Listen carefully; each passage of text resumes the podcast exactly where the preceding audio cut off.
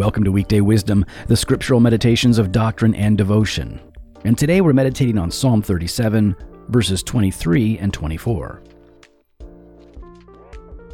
The steps of a man are established by the Lord, when he delights in his way. Though he fall, he shall not be cast headlong, for the Lord upholds his hand.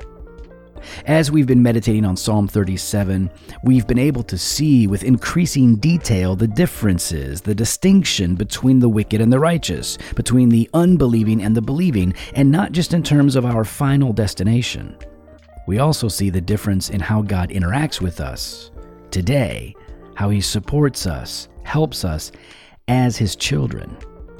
And we see here that God establishes our steps. The steps of a man are established by the Lord when he delights in his way. Those who delight in God's ways are the people of God who actively trust him, who rely on his revelation, who believe the word, read the word, and heed the word. This is why in Psalm 119, verse 103, the psalmist says, "Your word is a lamp to my feet and a light to my path."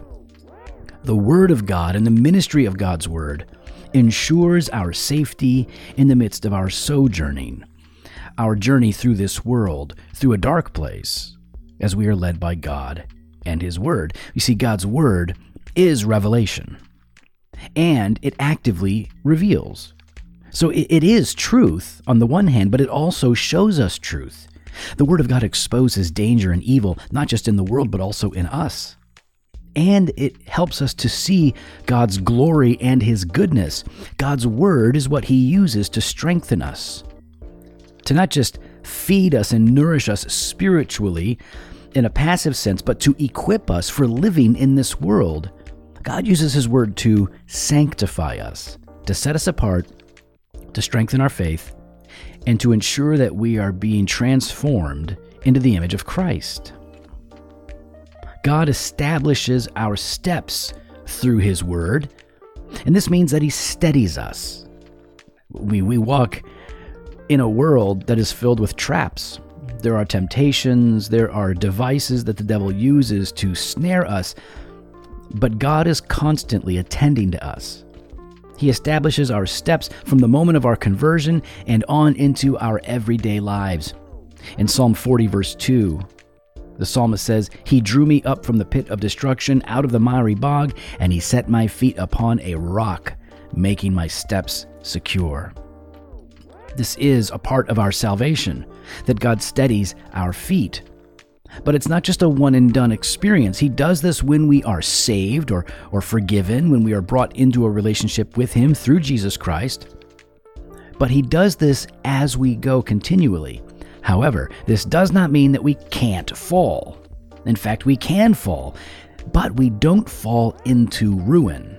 Verse 24 of Psalm 37 says, "Though he fall, he shall not be cast headlong, for the Lord upholds his hand." We can fall, we will fail. The guarantee of sanctification is not a promise of flawless living. We will trip over our own sins and our doubts. But when we fall, when we stumble, when we backslide, we have the hope of being stood back up on our feet, because God never lets go of our hand. If you have children or have ever cared for children and you're walking with them, you know how easy it is for them to fall, to trip over their own feet, even when you have their hand. They stumble and they begin to fall, and your hand catches them. They sort of dangle there, don't they? They might skin their knee, their feet might dangle in the air for a bit, and then you establish their feet again. You see, when we fall into our own sin, we will not be cast headlong into destruction, into utter ruin, because God restores, he renews, he revives. Have you fallen? I mean, you surely have. Throughout your life of faith, you have stumbled, tripped, maybe even jumped into sin, been tangled up in it. Are you spiritually cold? Take heart, because God loves you. He's got you. He has your hand. So look to him and trust him, and you will be established again.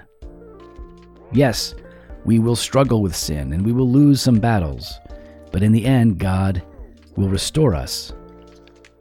It says in the Second London Confession, chapter 17, verse 3, "And though they may, through the temptation of Satan and of the world, the prevalency of corruption remaining in them, and the neglect of means of their preservation, fall into grievous sins, and for a time continue therein, whereby they incur God's displeasure and grieve His Holy Spirit, come to have their graces and comforts impaired, have their hearts hardened and their consciences wounded, hurt and scandalize others, and bring temporal judgments upon themselves.